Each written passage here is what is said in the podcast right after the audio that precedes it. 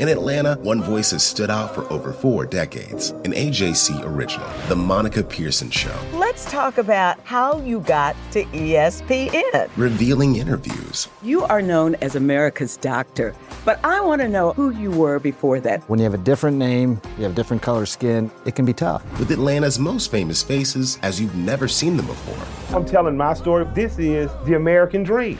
The Monica Pearson Show streaming now on AJC.com. Hip hop is a product of black people. It's a product of black song and celebration. The Atlanta Journal Constitution presents Hip hop's most pulled elements are pulled from the South. a Southern hip hop story. We always go back to that moment of the Source Awards. Everybody wants your rhythm, but they don't want your blues. The biggest names in hip hop. Atlanta is still the mecca for hip hop. 50 years. No one can deny One film. the power of the South now. The South got something to say. Streaming now at AJC.com slash hip hop.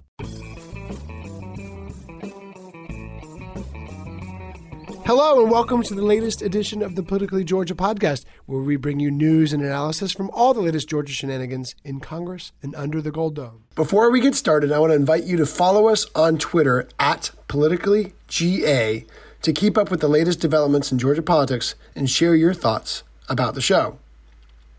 Today, I'm joined by AJC State House reporter Maya T. Prabhu. Maya, thanks for joining us.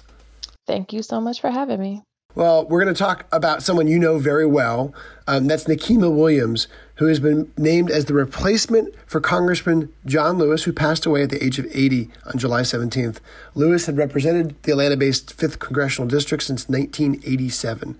Now, there's going to be a separate special election to fill out the remaining months of Lewis's term, which expires in January of 2021. Governor Kemp has 10 days to set the timing of that vote, but that doesn't affect Nikema Williams' race because she's on the November ballot for a full two-year term, and she is a virtual lock to win that race. This di- this district is so Democratic that Donald Trump only got basically about ten or twelve points um, in uh, in 2016 here. Um, so it is a Democratic safe seat, and Nikema Williams is barring a catastrophe uh, and something unexpected, um, she is going to be the next congresswoman for the fifth district, and uh, this is a look at how she became John Lewis's successor just 48 hours after his passing. Um, when we learned of the death late Friday night, the state law also requires a successor to be chosen basically by Monday afternoon. What it says is um, there is a uh, the, the state party has to appoint a replacement for the for the candidate on the ballot within uh, 24 hours. 24 hours of the first business day after the death, and that was Monday morning. As of Tuesday morning, Lewis's funeral arrangements have not even been announced yet. So, talk about how this decision had to become come about so quickly. So, since the primary had already happened for um, Congressman Lewis, um, and the we're technically close to the November election, you know, like you said, state law requires that um, this the party put forth a name on the ballot to face uh, you know there is a republican challenger on the ballot as well or they could have left lewis's name on the ballot which obviously wouldn't have made sense. Um, so they they put together this plan um, you know like like you said similar to what governor kemp did in um, I don't even remember what time is anymore. You know, so it was similar to what he did last year in um in finding a successor for Senator Johnny Isakson, um, uh, putting out an open call to submit applications online. Um, you know, so the party made this announcement on, you know, Congressman Lewis died Friday night. Uh, the party made this announcement on Saturday, and um, interested people had until um, Sunday evening, early evening, to submit applications saying that they were interested in in being placed on the ballot and, and running for this seat. and more than 130 of them did so. Um, and it was really interesting because they had, you know, Democrats, of course, in Georgia had known that this was a distinct possibility because Congressman Lewis said a few months ago that he had pancreatic cancer, and the prognosis for that type of cancer is is, is very dim. Um, so there was there was you know talks and conversations on, on the sidelines about this, but still um, it was it still hit people with such a jolt that even over the weekend. Um, after Democrats had announced this online application process, there was a lot of soul searching um, about the timing and about whether or not certain candidates wanted to do it and certain candidates didn't.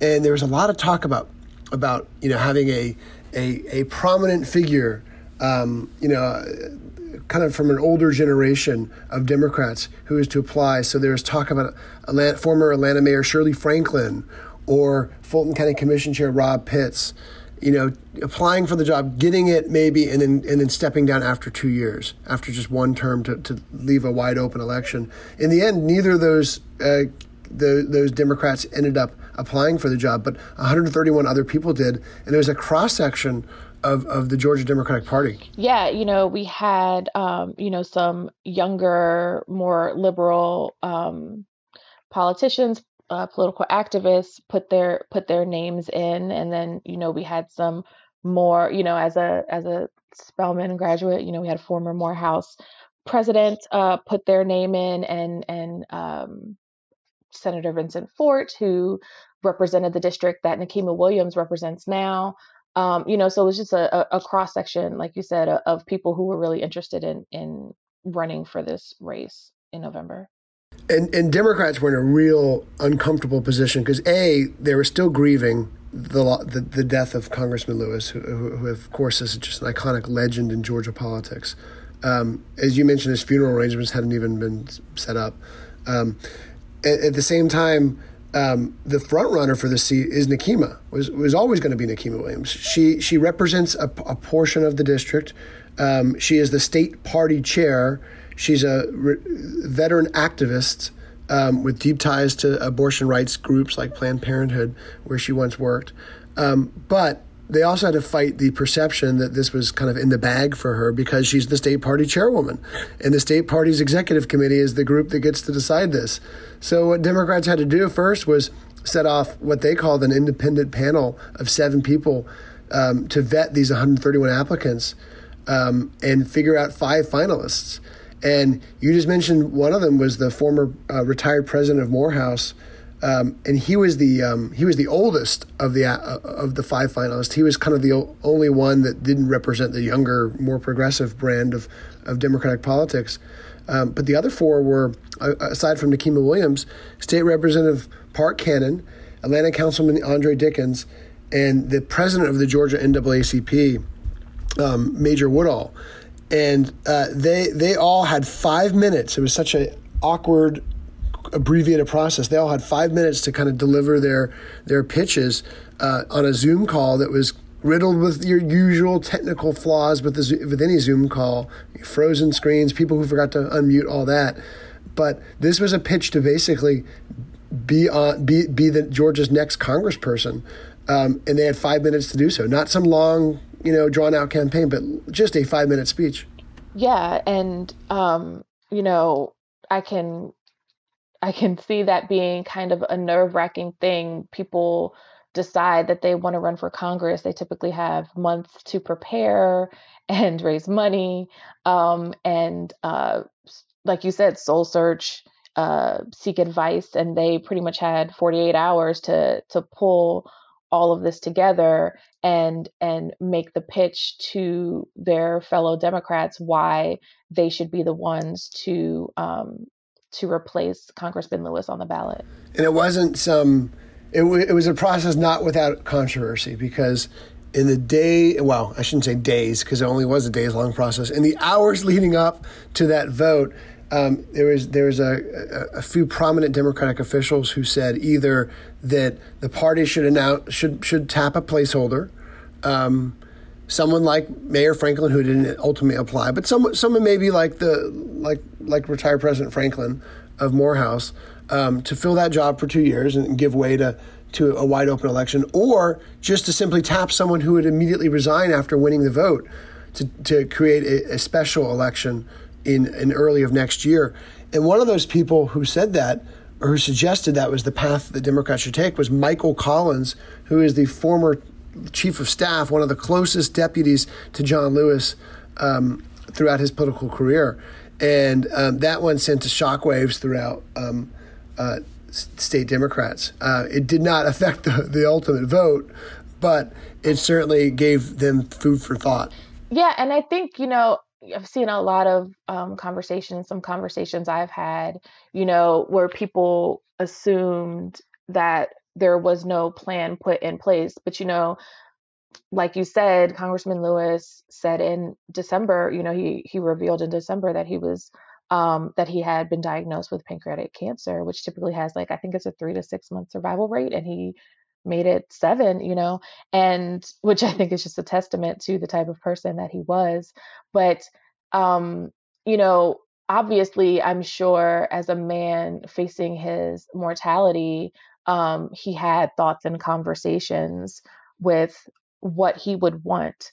Um, and, you know, I heard that, you know, I heard rumblings that um, Nikema Williams was was who he wanted. So um, this kind of pushback from people, um, especially a lot among a lot of the the women who were Democrats that I spoke with, were really frustrated by what seemed like a lot of men being very loud about their um, unhappiness with what looked like uh, this shoe in uh, candidacy for Nikema Williams. Yeah, Senator, Senator Gloria Butler, who you know very well, she she said that the, that the idea of someone winning an election in, in, in November and then stepping down in January was insane.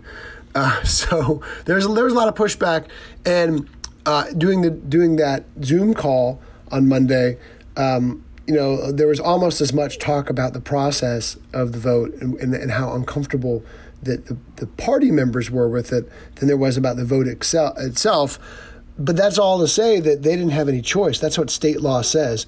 There might be a little wiggle room in the state law because the state law says that you know they have uh, the business day after the death to just determine whether to appoint a replacement. So, you know, perhaps the party could have just sent a yes, we will uh, appoint a replacement to the Secretary of State's office and then been, get, gotten a little bit more leadway to do so, but no one wanted to take that risk. The Secretary of State of Georgia is Republican, and the big concern from from Democrats was that if they hadn't appointed replacement, if somehow you know gotten across with the rules, um, that Angela Stanton King, the Republican on the ballot, um, would have just walked away with this victory uh, by default because Democrats wouldn't have any candidate on that ballot.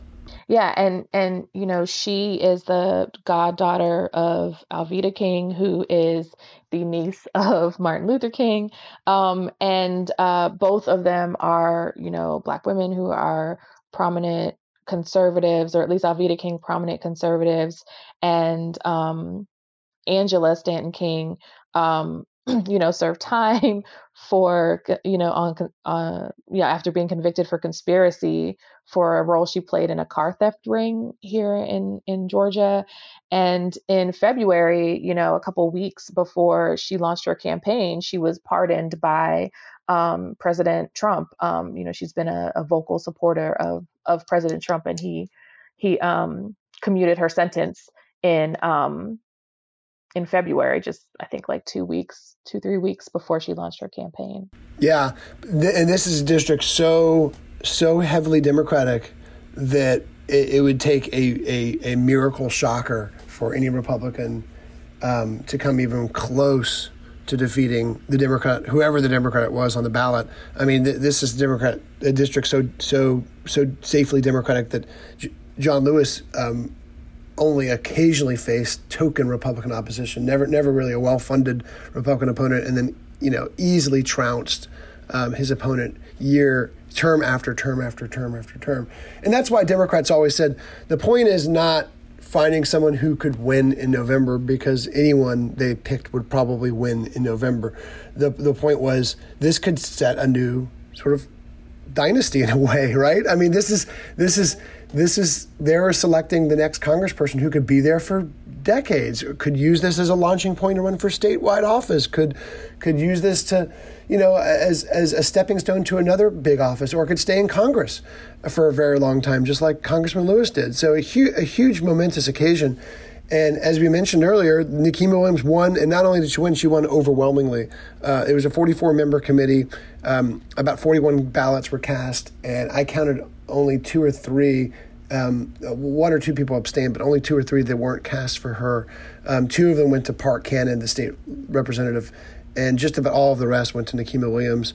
You covered her um, you've covered her for years, and you've watched her up close in the state senate. What what what what is she known for? What can you tell me about her? So you know, I was I've been thinking about this, and and granted, I know people who have never held political office run for Congress and win. I know that that's something that's possible. But if you think about it, you know, uh, three years ago, she had never been elected to public office. Um, she'd been she was a lobbyist for Planned Parenthood, and um, while she held um, you know, leadership positions within the party, you know, whether it was, um, you know, the the the state party as a whole as first vice chair, or you know, uh, with Young Democrats, because you know she's she's 41, she'll be 42 next week.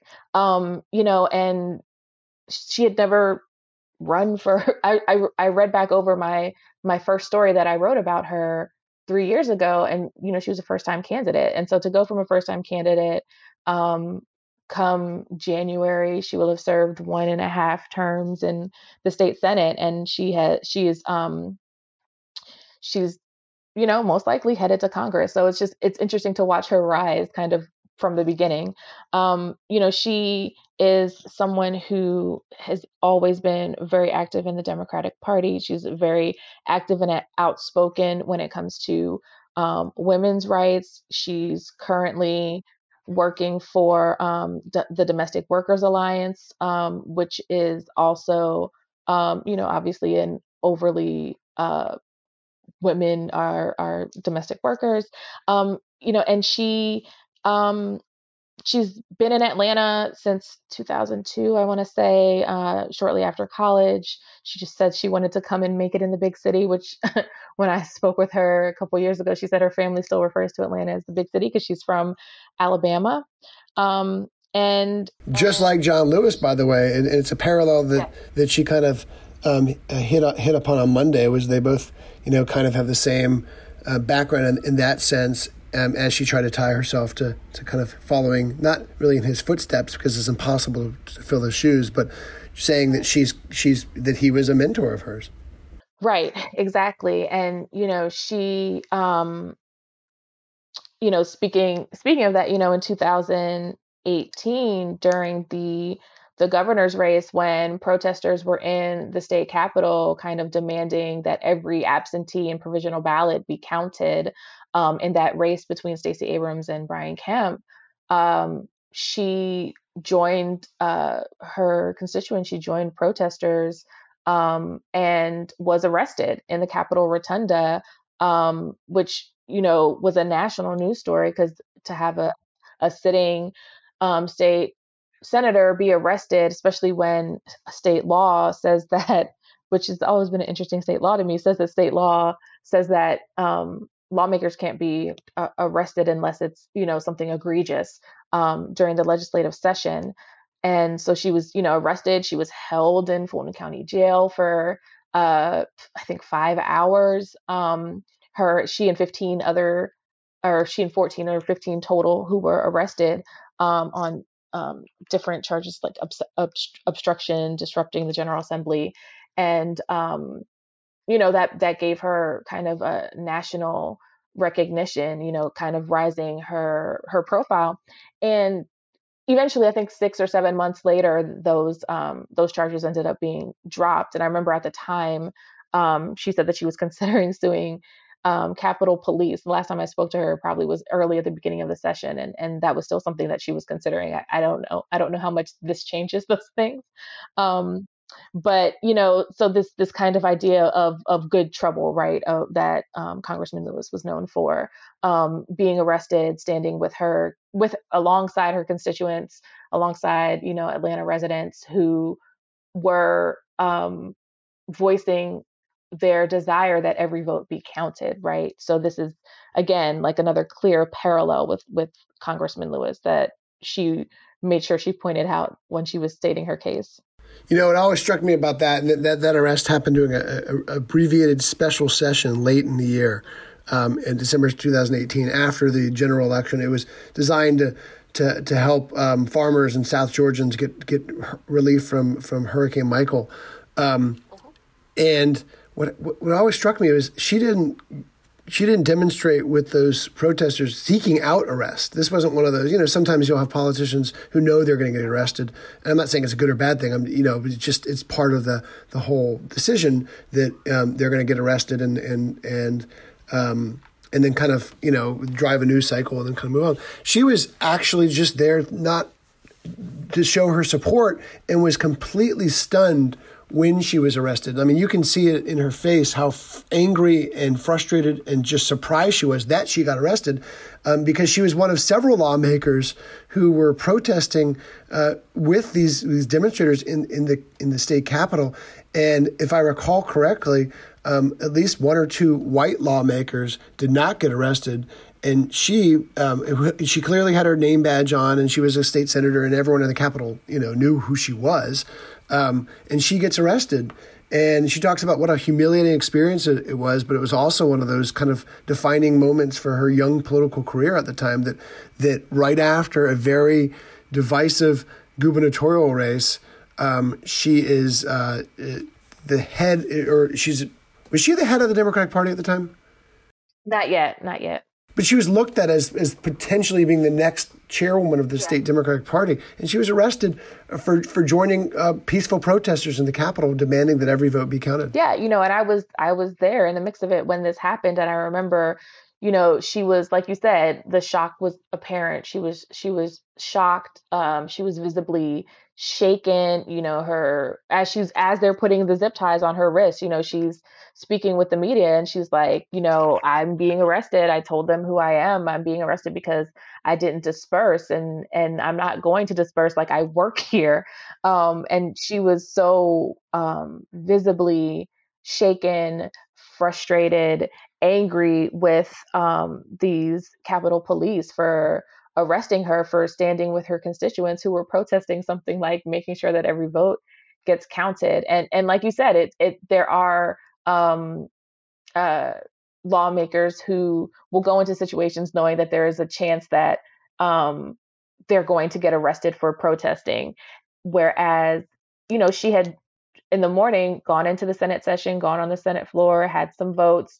They were done for the day. And she was just kind of there speaking with constituents about why they were protesting and making sure that they were okay when all of a sudden, you know, you just see Capitol Police like kind of move in on this group of people and start um, pulling people off and and placing them in these zip ties and and putting them in a van and taking them to jail. Now, and a few months later, that's when she was elected the, the first black female uh, chairwoman of, of the state Democratic Party, and of course, she still has a state Senate seat um, eh, that she won as a, in a special election. Um, it was held by Vincent Fort, and he left uh, that office to um, to run for Atlanta mayor in, in an unsuccessful bid. But what is her, what is what has she been like in the state senate? Has she is she the one who always takes the well? Is she someone who who is more quieter behind the scenes? Is she someone who who who is you know, very vocal in committee meetings? I mean, what what, what kind of um, balance has she struck there? So she's definitely someone who, you know, I don't I wouldn't say that she necessarily hangs back. She's not someone who goes to the well every day um, or asks a lot of questions during floor debate, but she is very active and, and very um, involved in in committee hearings and um, you know kind of you know works behind the scenes um, with members of her party in both chambers right? Because she she leads the state party um, to make sure that they have everything that they need and they're able to do the things that they want to do um, uh, but whenever you know there's something you know there's been kind of this um this joke that a lot of times when major events happen um the Democratic caucuses take a little time before they issue a statement. Um, you know, something that is red meat for them, a red meat issue. Uh, they might wait a day or two to issue a statement of condemnation, what have you. Uh, she's always very quick to have her statement ready, whether it's on Twitter or whether it's sent out through official means. And it's always very strong. You know, she she does her job as, as for leading the state party. You know, hitting back strong at things that she disagrees with and touting things that that she does agree with um, in her role as party chair. But as a senator, you know, she's someone who kind of does the work and doesn't necessarily need all of the the cameras and and and you know clips and attention that maybe some of her other colleagues do. Yeah, we um we she's very quotable. we there's a reason why she's in a lot of AJC blogs and articles because she is um, she's very quick um, uh, on the draw uh, after something happens, and her quotes are sharp, cutting, and and they are what she believes in. Um, you, you, you, there's they're authentic, and um, that, that's saying a lot about uh, about a politician because there's not there's not many authentic politicians in, anywhere, in Georgia included. Right. But she she hits that on the head. Definitely. Well, thank you so much for joining us, Maya. Um, and you're you're one of our, the the paper's Nikema Williams experts because you've been following her career and covering her for so long. We'll be looking forward to your reports about the Georgia legislature, about Nikema Williams, and about all these developments over the next few months. Man, we've got a busy, busy time ahead, don't we? The year just keeps getting busier and busier. 2020 is uh, one for the record books. Well, that's all for this week's edition of the Politically Georgia podcast. Head to ajc.com forward slash politics to subscribe to Politically Georgia. You'll get access to our daily newsletter, along with all of our stories and updates on all things Georgia politics. Don't forget to subscribe to our podcast and rate us. It really means a lot to us when you do. And as always, thank you for listening. Donald Trump has been indicted in Atlanta. We have so many court dockets to follow, but we haven't really seen anything yet. The Atlanta Journal Constitution has covered every moment of this historic case. I've been writing about this investigation for two and a half years. Our team is led by reporters Bill Rankin and Tamar Hallerman. Follow our coverage on AJC.com and listen to new in depth episodes of the award winning podcast, Breakdown The Trump Indictment, only from the Atlanta Journal Constitution. Our journalists at the Atlanta Journal Constitution are working around the clock to keep you updated on all the developments surrounding the Trump indictment. Now, the AJC is putting all of our coverage in one place with our new Trump 19 newsletter. Every Wednesday, you'll have our latest coverage and analysis on this historic case in your inbox. So sign up for free today at ajc.com slash indictment newsletter. That's all one word. ajc.com slash indictment newsletter.